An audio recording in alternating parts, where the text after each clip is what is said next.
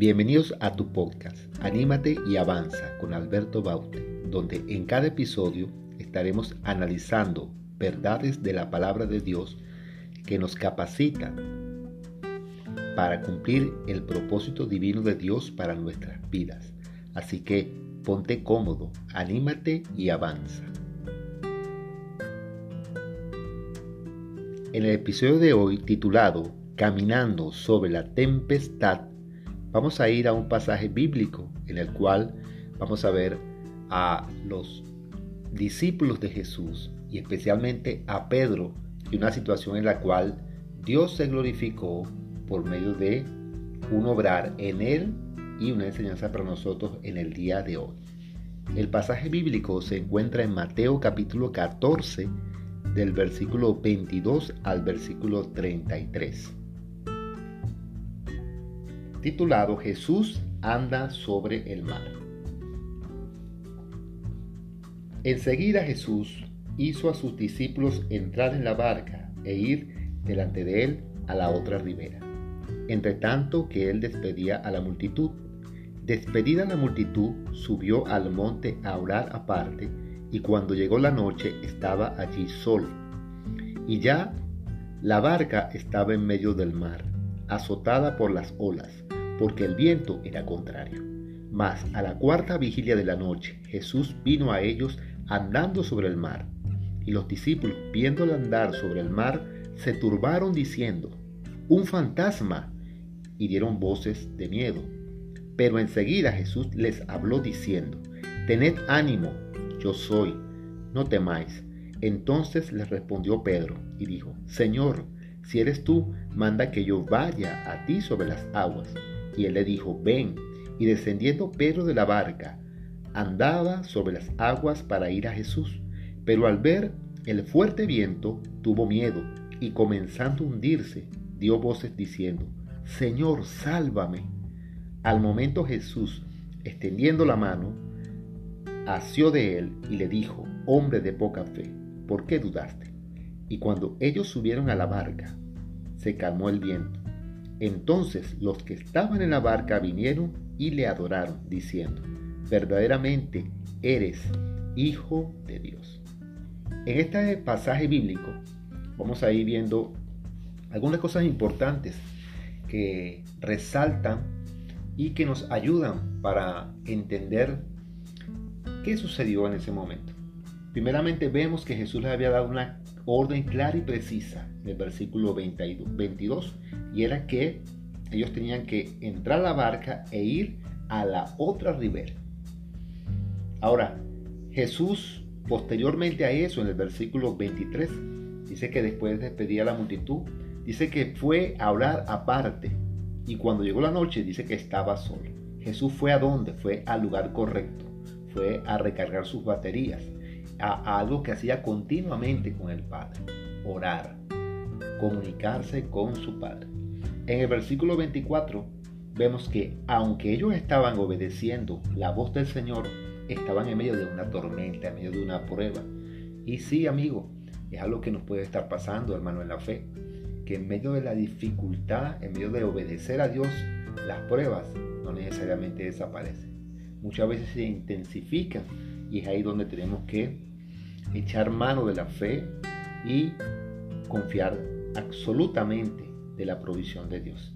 En el versículo 25 vemos al Señor que va en la búsqueda de sus discípulos, los cuales se encontraban en una prueba. Y Dios siempre es así. Dios nunca nos deja solos. Él siempre nos busca en medio de la dificultad, en medio del problema. Ahora, pero ¿qué vemos en el versículo 26? Sus discípulos no solo no lo reconocen, sino que lo confundieron con algo diametralmente opuesto, un fantasma alguien muerto, algo tan alejado de la realidad. Y es que pasa lo siguiente, cuando estamos en medio del problema, la dificultad e incluso estamos haciendo la voluntad de Dios, ¿qué sucede? Se nos, se nos nubla el entendimiento y muchas veces el obrar de Dios lo vemos como algo lo contrario a lo que Dios quiere que veamos. Y vemos en el versículo 27 cuál es la reacción del Señor. Él no los reprende, sino que llega y les dice, les da una palabra de fe cuando les dice, el Señor los trajo a él, le trajo a su corazón una palabra de fe y se manifiesta a sus discípulos cuando él les dice, ten nenet ánimo, yo soy, no temáis. Y es la promesa que él nos ha dado, que debemos tener ánimo.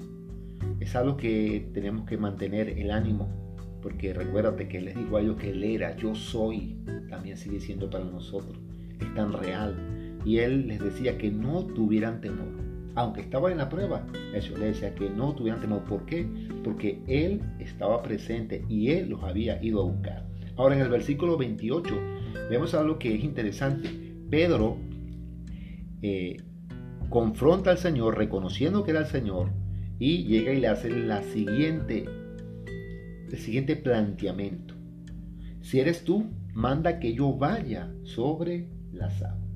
Ahora, Pedro demanda una señal visible para creer al Señor. Vemos a un Pedro cuestionando a su maestro, podríamos decir. O también vemos a un Pedro manifestando lo que era Pedro. Pedro siempre sobresalió de los discípulos. Vemos en muchos escenarios donde Pedro siempre sobresaltaba por su manera de ser, su manera de cómo él tuvo su relación con su, con su maestro, con su discípulo. Y vemos que el Señor no le reprende, el Señor no le cuestiona el Señor no, no pone objeción a lo que él estaba demandando, sino que al contrario, vemos en el versículo 29, que el Señor accede a la petición de Pedro y le ordena venir a él, y Pedro comenzó a caminar sobre las aguas en dirección a su maestro. Si esta, si escritura terminara hasta aquí, hasta este punto, podríamos decir que no cuestionáramos a Pedro. Pero ¿qué pasa? ¿Qué sucede? que la historia no termina acá, así como tu historia y mi historia aún no ha terminado. Puede ser que estemos en medio de, una, de un obrar de Dios, puede, ser que estemos en medio de una manifestación del Señor, puede, puede ser que estemos en medio de una victoria incluso, que era lo que estaba experimentando aquí pero una victoria. O sea, él estaba caminando sobre las aguas. Él está en obediencia a su maestro, él estaba caminando sobre lo sobrenatural. Pero vemos que pasó algo, el versículo 30, y es por lo cual muchas personas cuestionan a Pedro y muchas veces también cuestionan a los creyentes. ¿Y qué pasó? Dice la escritura que al ver, dice que al ver el fuerte viento, tuvo miedo, el miedo regresó a él y comenzó a hundirse, y, pero hizo lo correcto, ¿qué fue lo que hizo? Clamó al Señor. Frente a la realidad de la tormenta, esa prueba en la cual él se confrontaba a Pedro al desviar su mirada del Señor. Clamó y puedo, puedo, puedo, puedo imaginarme la situación de lo más profundo de su ser, con ese carácter que identificaba a Pedro. Clamó, Señor, sálvame. Señor, acude a mí, Señora, sálvame. Necesito, porque sin tu dirección, sin tu cuidado, sin tu provisión incluso sin tu sostenerme en este momento, sé que puedo perecer. ¿Y qué pasó al versículo 31? Dice la escritura que al momento, o sea, de una manera inmediata, porque Jesús, eh, Dios nunca llega tarde, al momento Jesús extendiendo la mano. Entonces, ¿por qué? Porque llegó la respuesta a su clamor, a tiempo y en el momento justo. vemos que Dios también incluye aquí una palabra cuando cuestiona su fe y le dice, hombre de poca fe, ¿por qué dudaste? ¿Por qué dudaste que era yo? Podemos pensar, ¿por qué dudaste que yo podía librarte? ¿Por qué dudaste que si yo te dije que vinieras hasta aquí ibas a llegar? Esa pregunta de Pedro, esa interrogativa de Pedro, ese cuestionamiento del Señor en relación a lo que Pedro hizo, es una realidad en cada una de la vida del creyente. Hay momentos, situaciones en las cuales vamos a pasar por momentos difíciles, momentos agobiantes, momentos donde parece que no hay esperanza. Nos estamos hundiendo, perdemos la mirada de esa meta que hemos venido trazando y caminando por la fe.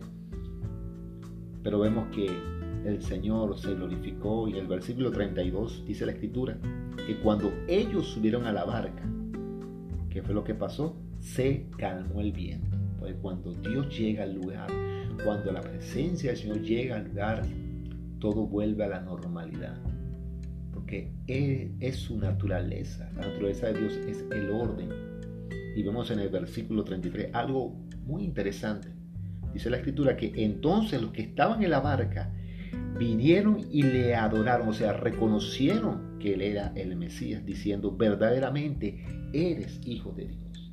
Entonces, al final de la historia, la voluntad de Dios se cumplió en la vida de sus discípulos, ya que toda esta experiencia les llevó a la actitud correcta. ¿Cuál es la actitud correcta para ellos?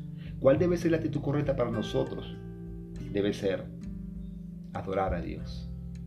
Adorar a Dios a pesar de que nos estemos hundiendo. Adorar a Dios a pesar de que no entendamos lo que está pasando. Adorar a Dios a pesar de todo. ¿Por qué? Porque Él siempre tiene las respuestas. Mi pregunta es, ¿estás adorando a Dios? ¿Tienes motivos para adorar a Dios? Yo creo que tienes mucho. Dios te bendiga y nos estaremos escuchando en el próximo episodio de Anímate y Avanza. Dios te bendiga.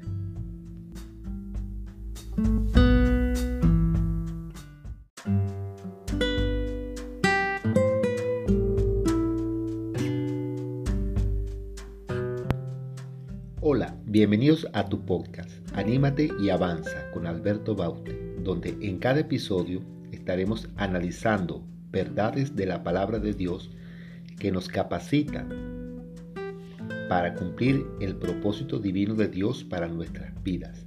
Así que ponte cómodo, anímate y avanza. En el episodio de hoy titulado Caminando sobre la tempestad, vamos a ir a un pasaje bíblico en el cual vamos a ver a los discípulos de Jesús y especialmente a Pedro y una situación en la cual Dios se glorificó por medio de un obrar en él y una enseñanza para nosotros en el día de hoy. El pasaje bíblico se encuentra en Mateo capítulo 14 del versículo 22 al versículo 33. Titulado Jesús anda sobre el mar. Enseguida Jesús hizo a sus discípulos entrar en la barca e ir delante de él a la otra ribera entre tanto que él despedía a la multitud. Despedida la multitud, subió al monte a orar aparte, y cuando llegó la noche estaba allí solo. Y ya la barca estaba en medio del mar, azotada por las olas, porque el viento era contrario. Mas a la cuarta vigilia de la noche Jesús vino a ellos andando sobre el mar. Y los discípulos, viéndole andar sobre el mar, se turbaron diciendo, Un fantasma y dieron voces de miedo.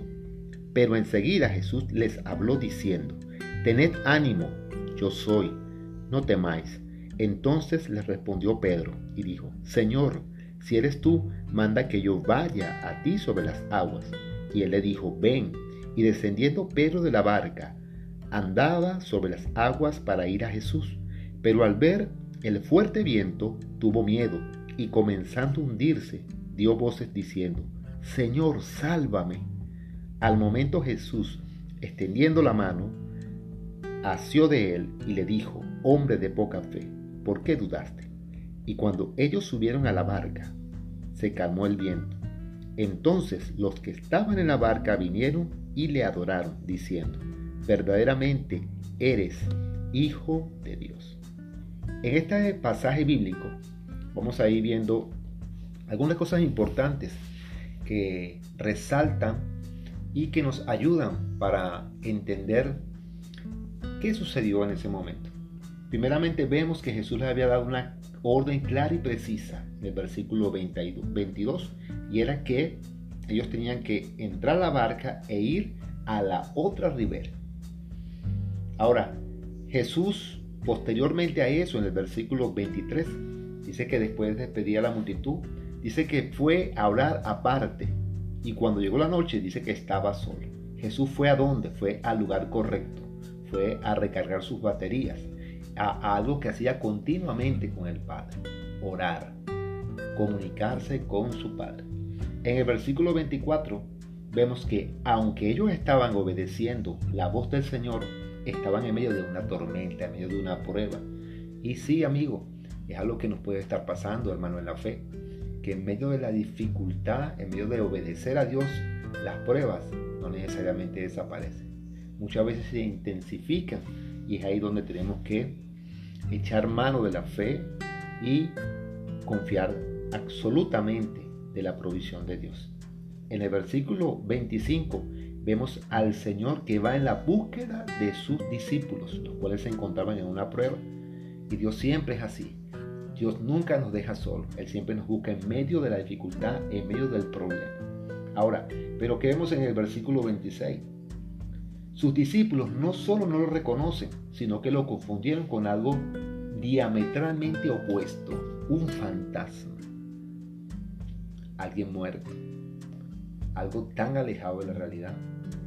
Y es que pasa lo siguiente, cuando estamos en medio del problema, la dificultad e incluso estamos haciendo la voluntad de Dios, ¿qué sucede? Se nos, se nos nubla el entendimiento y muchas veces el obrar de Dios lo vemos como algo lo contrario a lo que Dios quiere que veamos. Y vemos en el versículo 27 cuál es la reacción del Señor. Él no los reprende, sino que llega y les dice, les da una palabra de fe cuando les dice, el Señor los trajo a él, le trajo a su corazón una palabra de fe y se manifiesta a sus discípulos cuando Él les dice, ten nenet ánimo, yo soy, no temáis. Y es la promesa que Él nos ha dado, que debemos tener ánimo. Es algo que tenemos que mantener el ánimo, porque recuérdate que Él les dijo a ellos que Él era, yo soy, también sigue siendo para nosotros, es tan real. Y Él les decía que no tuvieran temor, aunque estaba en la prueba, eso le decía que no tuvieran temor. ¿Por qué? Porque Él estaba presente y Él los había ido a buscar. Ahora en el versículo 28 vemos algo que es interesante. Pedro eh, confronta al Señor reconociendo que era el Señor y llega y le hace la siguiente, el siguiente planteamiento. Si eres tú, manda que yo vaya sobre las aguas. Ahora, Pedro demanda una señal visible para creer al Señor. Vemos a un Pedro cuestionando a su maestro, podríamos decir. Pero también vemos a un Pedro manifestando lo que era Pedro. Pedro siempre sobresalió de los discípulos Vemos en muchos escenarios donde Pedro siempre sobresaltaba por su manera de ser, su manera de cómo él tuvo su relación con su, con su maestro, con su discípulo. Y vemos que el Señor no le reprende, el Señor no le cuestiona, el Señor no, no pone objeción a lo que él estaba demandando, sino que al contrario, vemos en el versículo 29 que el Señor accede a la petición de Pedro y le ordena venir a él y Pedro comenzó a caminar sobre las aguas en dirección a su maestro. Si esta, si esta escritura terminara hasta aquí, hasta este punto, podríamos decir que no cuestionáramos a Pedro. Pero ¿qué pasa? ¿Qué sucede? Que la historia no termina acá, así como tu historia y mi historia aún no ha terminado. Puede ser que estemos en medio de, una, de un obrar de Dios, puede, ser que estemos en medio de una manifestación del Señor, puede, puede ser que estemos en medio de una victoria incluso, que era lo que estaba experimentando aquí Pedro, una victoria. O sea, él estaba caminando sobre las aguas. Él está en obediencia a su maestro, él estaba caminando sobre lo sobrenatural. Pero vemos que pasó algo, el versículo 30, y es por lo cual muchas personas cuestionan a Pedro y muchas veces también cuestionan a los creyentes. ¿Y qué pasó? Dice la escritura que al ver, dice que al ver el fuerte viento, tuvo miedo. El miedo regresó a él y comenzó a hundirse, y, pero hizo lo correcto. ¿Qué fue lo que hizo? Clamó al Señor. Frente a la realidad la tormenta, esa prueba en la cual él se confrontaba Pedro al desviar su mirada del Señor, clamó y puedo, puedo, puedo, puedo imaginarme la situación de lo más profundo de su ser, con ese carácter que identificaba a Pedro, clamó, Señor, sálvame, Señor, acude a mí, Señor, sálvame, necesito, porque sin tu dirección, sin tu cuidado, sin tu eh, provisión incluso, sin tu sostenerme en este momento, sé que puedo perecer. ¿Y qué pasó el versículo 31? Dice la escritura que al momento, o sea, de una manera inmediata, porque Jesús, eh, Dios nunca llega tarde, al momento Jesús extendiendo la mano. Entonces, ¿por qué? Porque llegó la respuesta a su clamor, a tiempo y en el momento justo. Vemos que Dios también incluye aquí una palabra cuando cuestiona su fe y le dice, hombre de poca fe, ¿por qué dudaste? ¿Por qué dudaste que era yo? Podemos pensar. ¿Por qué dudaste que yo podía librarte? ¿Por qué dudaste que si yo te dije que vinieras hasta aquí ibas a llegar? Esa pregunta de Pedro, esa interrogativa de Pedro, ese cuestionamiento del Señor en relación a lo que Pedro hizo, es una realidad en cada una de la vida del creyente. Hay momentos, situaciones en las cuales vamos a pasar por momentos difíciles, momentos agobiantes, momentos donde parece que no hay esperanza. Nos estamos hundiendo, perdemos la mirada de esa meta que hemos venido trazando y caminando por la fe. Pero vemos que el Señor se glorificó y el versículo 32 dice la escritura que cuando ellos subieron a la barca, ¿qué fue lo que pasó? Se calmó el viento. Pues cuando Dios llega al lugar, cuando la presencia del Señor llega al lugar, todo vuelve a la normalidad. Porque es su naturaleza. La naturaleza de Dios es el orden, y vemos en el versículo 33 algo muy interesante. Dice la escritura que entonces los que estaban en la barca vinieron y le adoraron, o sea, reconocieron que él era el Mesías, diciendo, verdaderamente eres hijo de Dios. Entonces, al final de la historia, la voluntad de Dios se cumplió en la vida de sus discípulos, ya que toda esta experiencia les llevó a la actitud correcta. ¿Cuál es la actitud correcta para ellos? ¿Cuál debe ser la actitud correcta para nosotros? debe ser adorar a Dios. Adorar a Dios a pesar de que nos estemos hundiendo. Adorar a Dios a pesar de que no entendamos lo que está pasando. Adorar a Dios a pesar de todo. ¿Por qué? Porque Él siempre tiene las respuestas. Mi pregunta es, ¿estás adorando a Dios? ¿Tienes motivos para adorar a Dios? Yo creo que tienes mucho. Dios te bendiga y nos estaremos escuchando en el próximo episodio de Anímate y Avanza. Dios te bendiga.